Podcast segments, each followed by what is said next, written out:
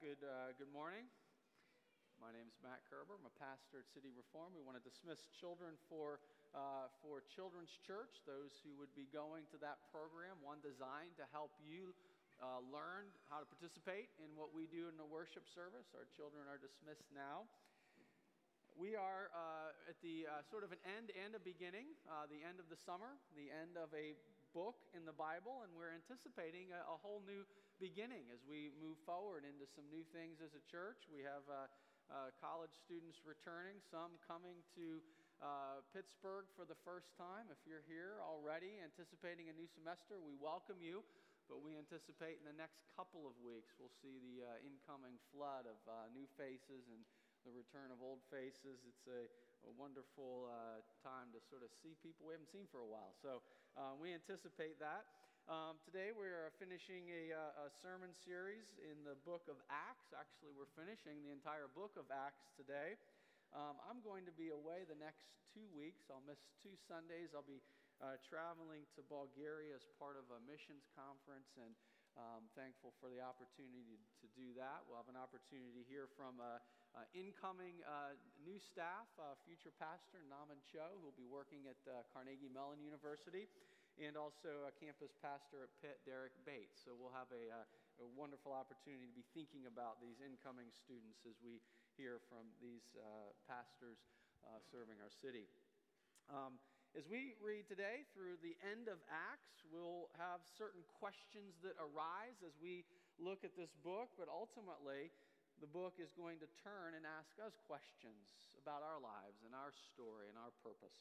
So I'll, re- I'll read uh, from Acts chapter 28, verses uh, 17 to 31.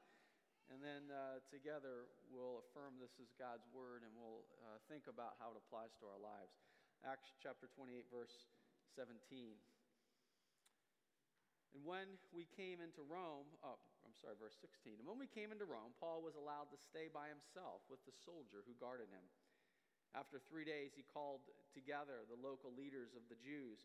And when they had gathered, he said to them, Brothers, though I had done nothing against our people or the customs of our fathers, yet I was delivered as a prisoner from Jerusalem into the hands of the Romans. When they had examined me, they wished to set me at liberty because there was no reason for the death penalty in my case. But because the Jews objected, I was compelled to appeal to Caesar, though I had no charge to bring against my nation. For this reason, therefore, I have asked to see you and speak with you, since it's because of the hope of Israel that I'm wearing this chain. And they said to him, we have received no letters from Judea about you, and none of our brothers coming here has reported or spoken any evil about you. But we desire to hear from you what your views are, for with regard to this sect, we know that everywhere it is spoken against. When they had appointed a day for him, they came to him at his lodging in greater numbers. From morning till evening, he expounded to them, testifying to the kingdom of God and trying to convince them about Jesus both from the law of the prophets and from uh, both from the law of Moses and the prophets. And some were convinced by what he said, but others disbelieved. And disagreeing among themselves, they departed after Paul had made one statement The Holy Spirit was right in saying to your fathers through Isaiah the prophet, Go to this people and say, You will indeed hear, but never understand, and you will indeed see, but never perceive. For this people's heart has grown dull, and with their ears they can barely hear, and their eyes they have closed, lest, lest they should see with their eyes and hear with their ears and understand with their heart and turn, and I would heal them. Therefore, let it be known to you that this salvation of God has been sent to the Gentiles. They will listen. He lived there two whole years at his own expense and welcomed all who came to him, proclaiming the kingdom of God and teaching about the Lord Jesus Christ with all boldness and without hindrance. This is the word of the Lord.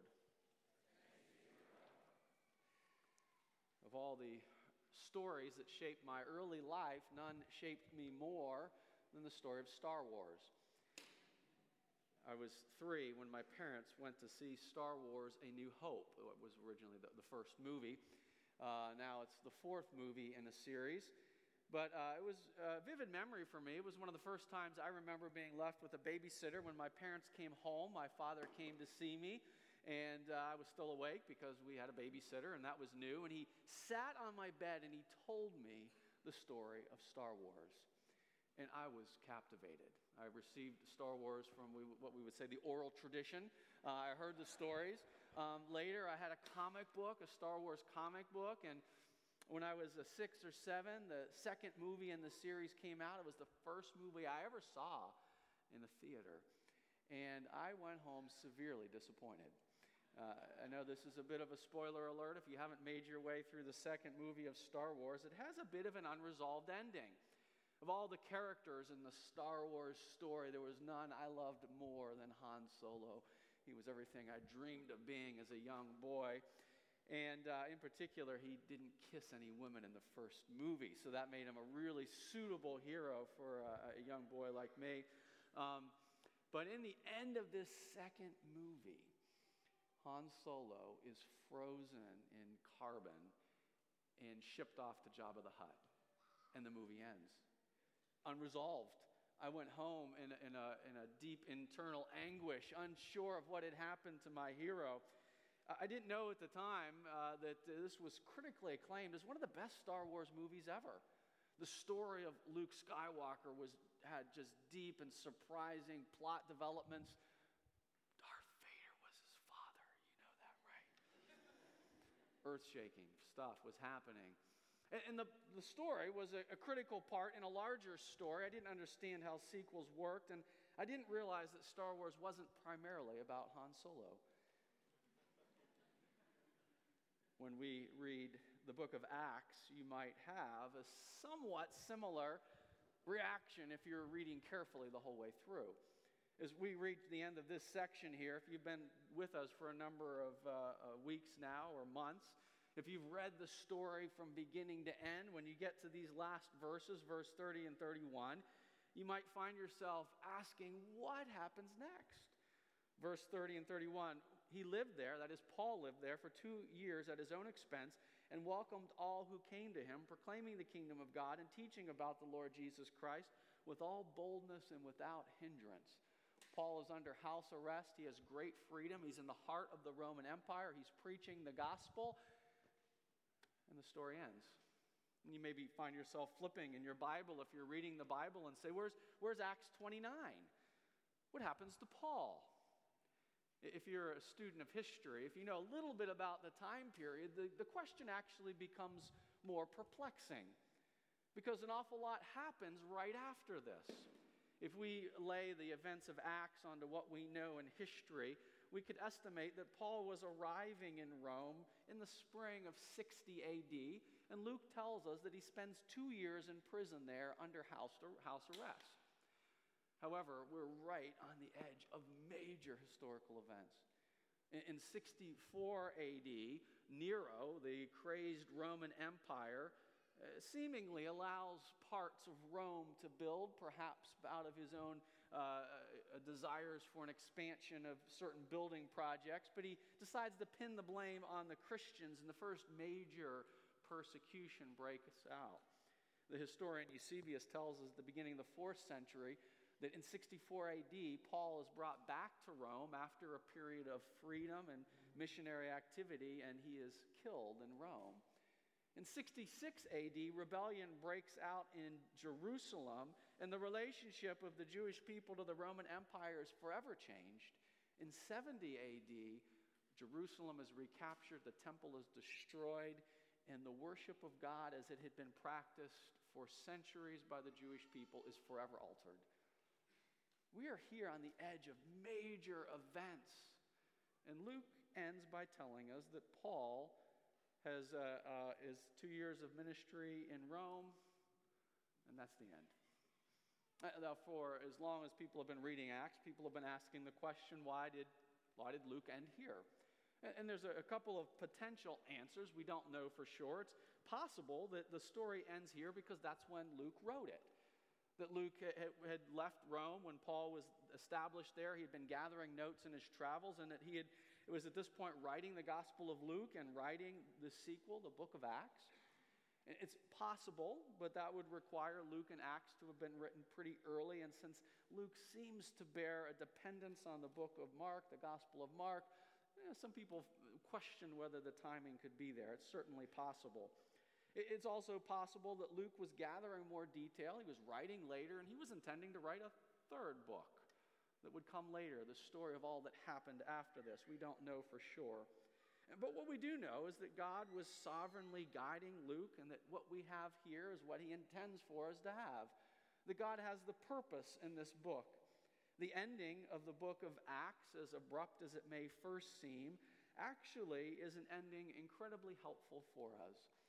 It reminds us that the book of Acts is not primarily about Paul, but it's about something far bigger than that. And as we begin to have our own focus on the story recentered, we get a vision of things that God is doing in this book and that He was doing, resolution that occurred here at the end of this story that's very important for us to see. As we look at this section today and as we bring the book of Acts to a close, we're reminded of two things. First of all, we're reminded that the book of Acts forms a unit. And many things that Jesus promised in the beginning of the book have found their fulfillment at the end. Secondly, we see an even larger story arc finding its conclusion. Promises that God made to Abraham in the very beginning of the Bible are finding their conclusion here as God brings the gospel to all nations, to the ends of the earth. We'll look at both of those things, those two story arcs that find their conclusion here but then we'll also allow the text to turn and to face us, to ask us questions about our life, our story, our purposes, and how we respond to God's word and to his story. So we'll do those three things the two story arcs, and then the questions that the text asks for us. Uh, so, first of all, the story arc of the book of Acts. The very beginning of the book of Acts uh, begins where the Gospel of Luke ends. Jesus, before his disciples, preparing to leave them, ascending to heaven, where he will sit at the right hand of God Almighty, and through the power of the Holy Spirit, guide his church and rule over his people. Before he leaves, he offers these words, words that will really shape the story arc of the book of Acts. He says to his followers, You will be my witnesses in Jerusalem in all of Judea and Samaria and to the ends of the earth. So, if we want to know what the book of Acts is about, it's about the, the apostles, the Acts of the apostles, the followers of Jesus, who are his witnesses in Jerusalem, Judea, Samaria, and to the ends of the earth.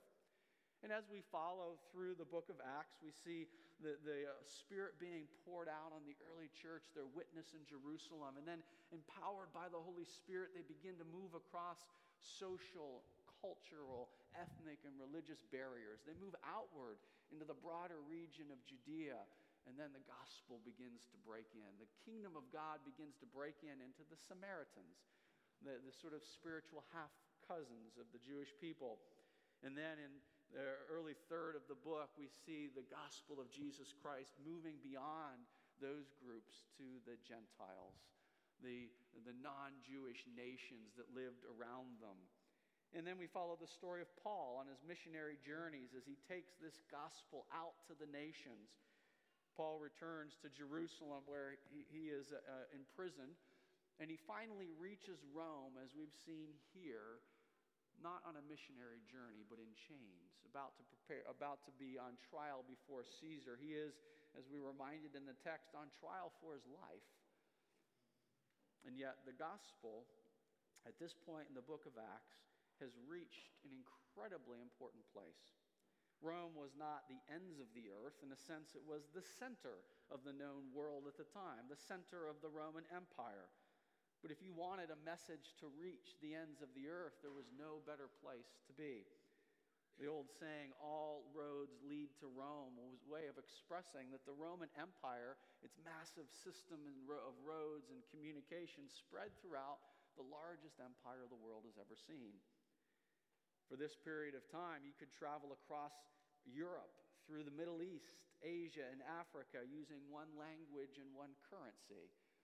And just as Paul was able to move around on his missionary journeys, many people were coming and going from Rome.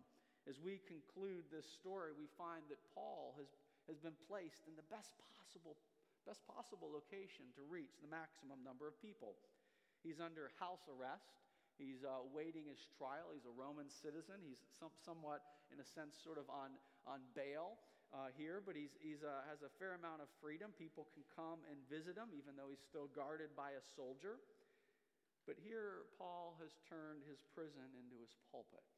And at the close of the story, this great missionary is now placed at the heart of the Roman Empire, teaching of the kingdom of God and proclaiming the Lord Jesus Christ. So, the, the first sense we have as we look at the story is that even though we don't know what happens to Paul, we see that the, the prediction that Jesus gave, his prophetic word that his messengers would take the, take the message to the ends of the earth, it's being fulfilled. In some sense, it's, a, it's an amazing end to the book. In ways we never could have expected or anticipated, Jesus is being proclaimed in the heart of the most powerful empire the world has ever seen with boldness and without hindrance. But there is a second story arc as well, one that is, in a sense, somewhat tragic, at least in the near term. If we were to follow the story of God working through the children of Abraham, the tribes of Israel, and the Jewish people, there is a resolution to that story that for Paul was heartbreaking. If we were to go back to the beginning of the Bible, Genesis 12, where God calls Abraham out of his city, uh, modern day Iraq area, uh, Ur of the Chaldeans, he calls them and he promises a new land and a new people. The grandchildren and great grandchildren of Abraham would form the tribes of Israel. And God promised to him that he would one day bring salvation for all nations that he would bless all of the peoples of the earth through the descendants of Abraham. That not only would they be a special people for God, but that they would be used for a far greater blessing to all people. As we read through the Old Testament, we're reminded again and again of God's purpose not only to be a blessing to Israel, but to work through them for the nations. In our call to worship today, we read one of the old songs of Israel as they sang about God being known to the ends of the earth.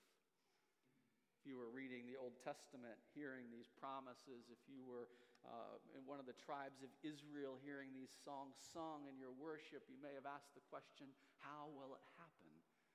How will God bring his message of grace to the ends of the world? How will he bring blessing to all peoples?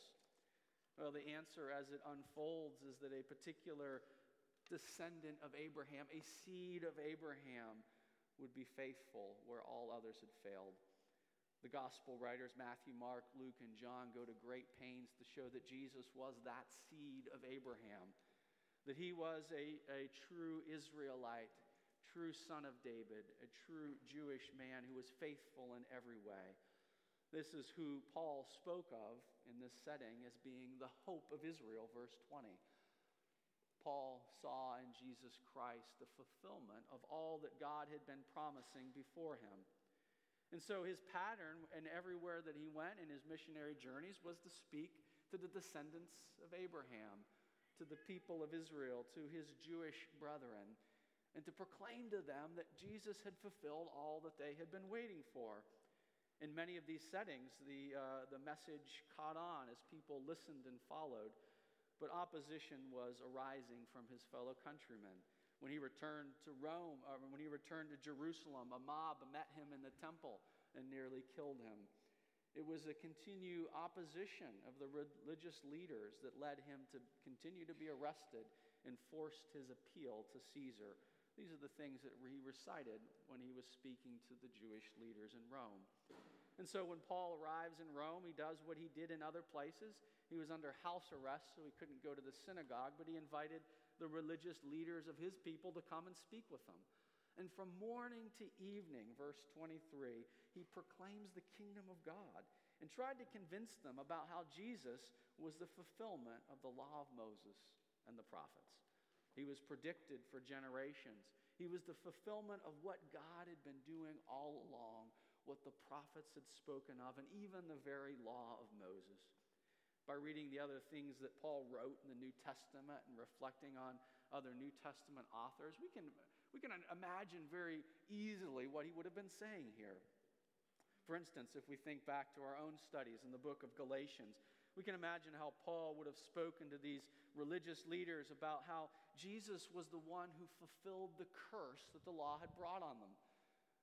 On the, on the tree, he was cursed for us, Paul would have said.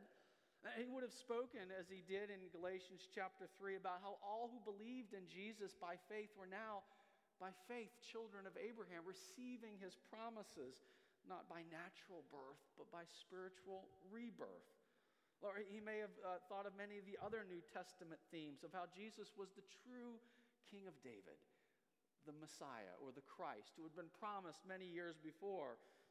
How the, the, the, prophets had perhaps spoken of God, but Jesus spoke of him so much more clearly. He was the embodiment of God's very character. He was the true Passover lamb, our great high priest. Perhaps we can imagine Paul pleading with his fellow countrymen Can't you see who Jesus is and what God has done in him? Can't you see what God is doing now? The promises he made to Abraham, the psalms that we sang and worship as children, God is doing it. He's bringing his gospel to the ends of the earth, to all nations, to all peoples. But to Paul's great sorrow, the vast majority of his people didn't see it. We, we see in verse 24 that there were some that did. There were some that were convinced. The early church was full of Jewish men and women who believed in Jesus as the Messiah and followed him, but the opposition was growing. Here in Rome, at the center of the Roman Empire, at the center of the known world, Paul sees that that opposition is strong and that the vast majority of his people will never become followers of Jesus. And so he quotes from Isaiah chapter 6 in a way that Jesus quoted in key parts of the Gospels. He speaks of Isaiah and he says, What Isaiah said to our forefathers is now true of you. Your hearts are hard, and you can't see. And individuals did, many came in, but as a group, the people as a whole would not respond. And so Paul applies this hard prophetic saying to his own people You will indeed hear, but never understand. You will indeed see, but never perceive. For this people's heart has grown dull, and their ears, they, with, and with their ears they can barely hear. And their eyes they have closed, lest they should see with their eyes and hear with their ears and understand in turn, and I would hear them. Paul doesn't quote exactly, but he applies the message. He's applying it here to their situation. Your hearts are dull, he says, therefore you can't see the story that God is doing.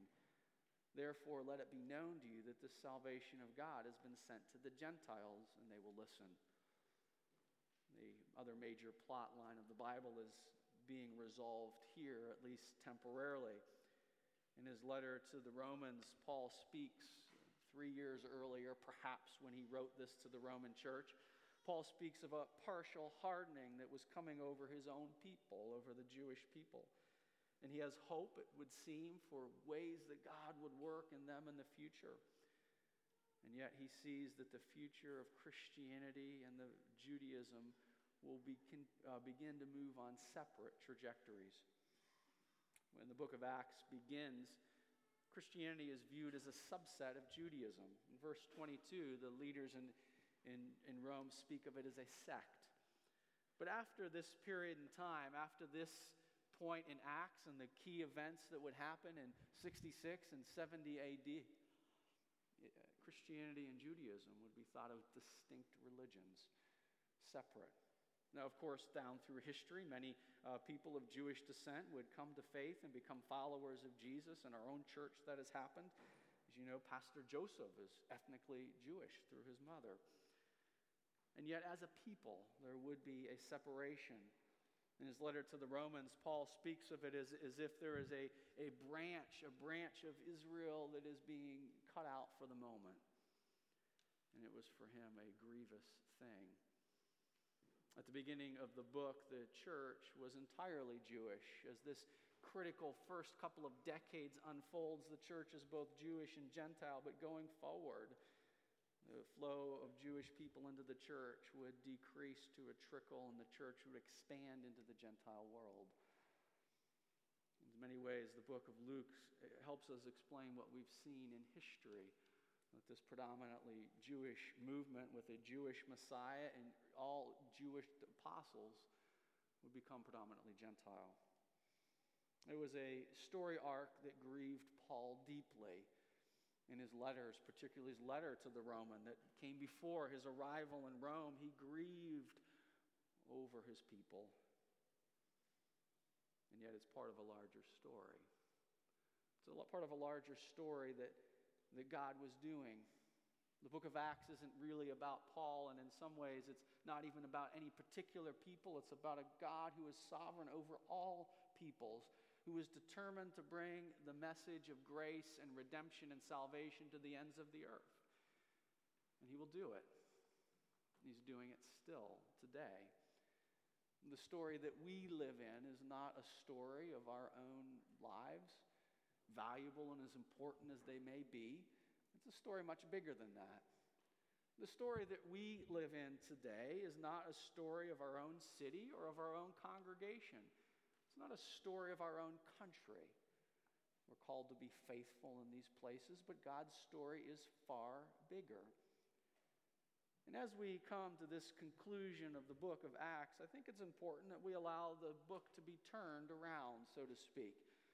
That we not just be people asking questions of the text, but we allow it to ask questions of us. In Paul's letter to the Romans, he asks probing questions at this very moment in redemptive history. In the book of Romans, chapter 11, when Paul is reflecting on the nature of God's work and the Jewish people and the Gentile people, he pauses to ask probing questions to his audience, questions that we would be, do well to hear.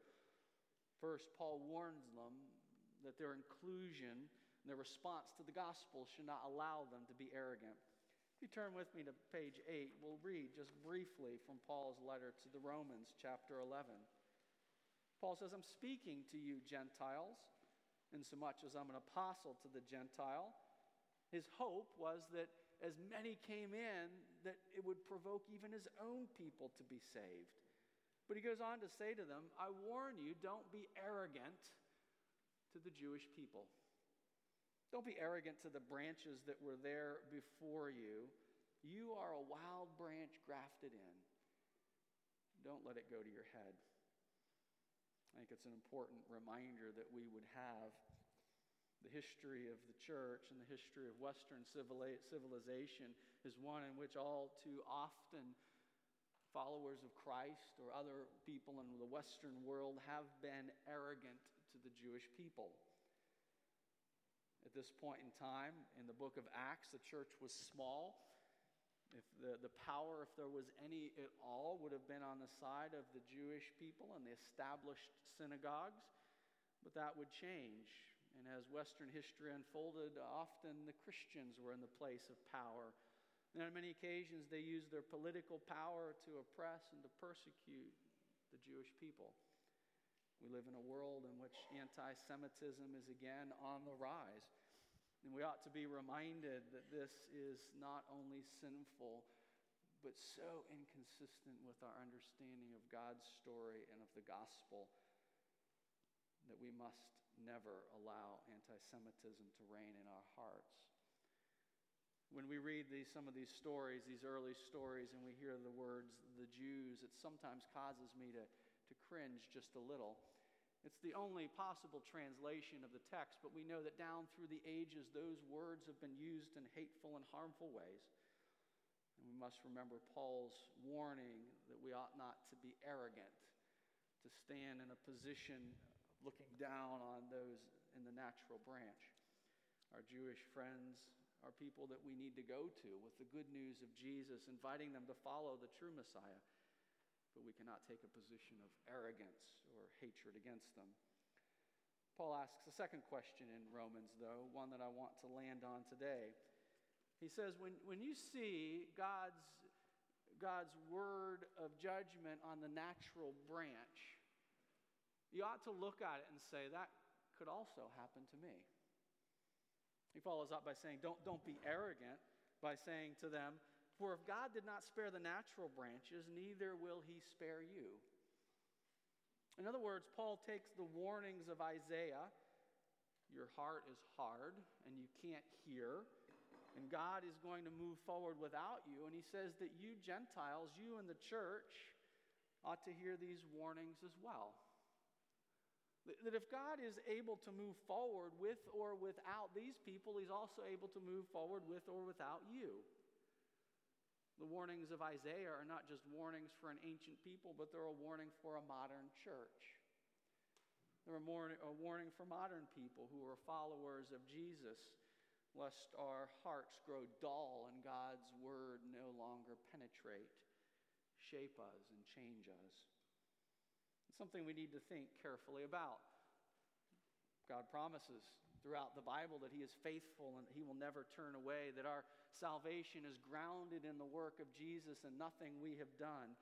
And yet it's also full of warnings to people who would turn from God, who would be complacent in their spirituality. The promise of the Bible is that we will always be received when we turn to God with repentance, seeking Jesus in faith. But the warning of Isaiah is a warning that sometimes we stop repenting. People who have outward show of connection to Jesus, an outward show of faithfulness to God, have hearts that grow so hard they no longer turn in repentance.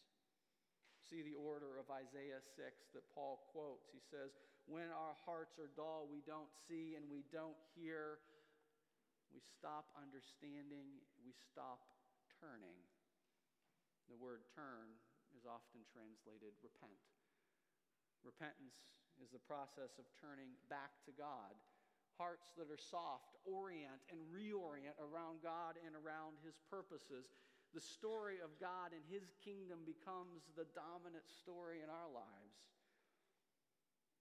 In the time of the Reformation, Martin Luther would speak of repentance by saying that when Jesus tells people to repent, he expects that they would do it continually each and every day. That the life of a follower of Jesus is one of continual turning, continual listening, where our hearts are soft to God's word, and we keep reorienting our story around Him.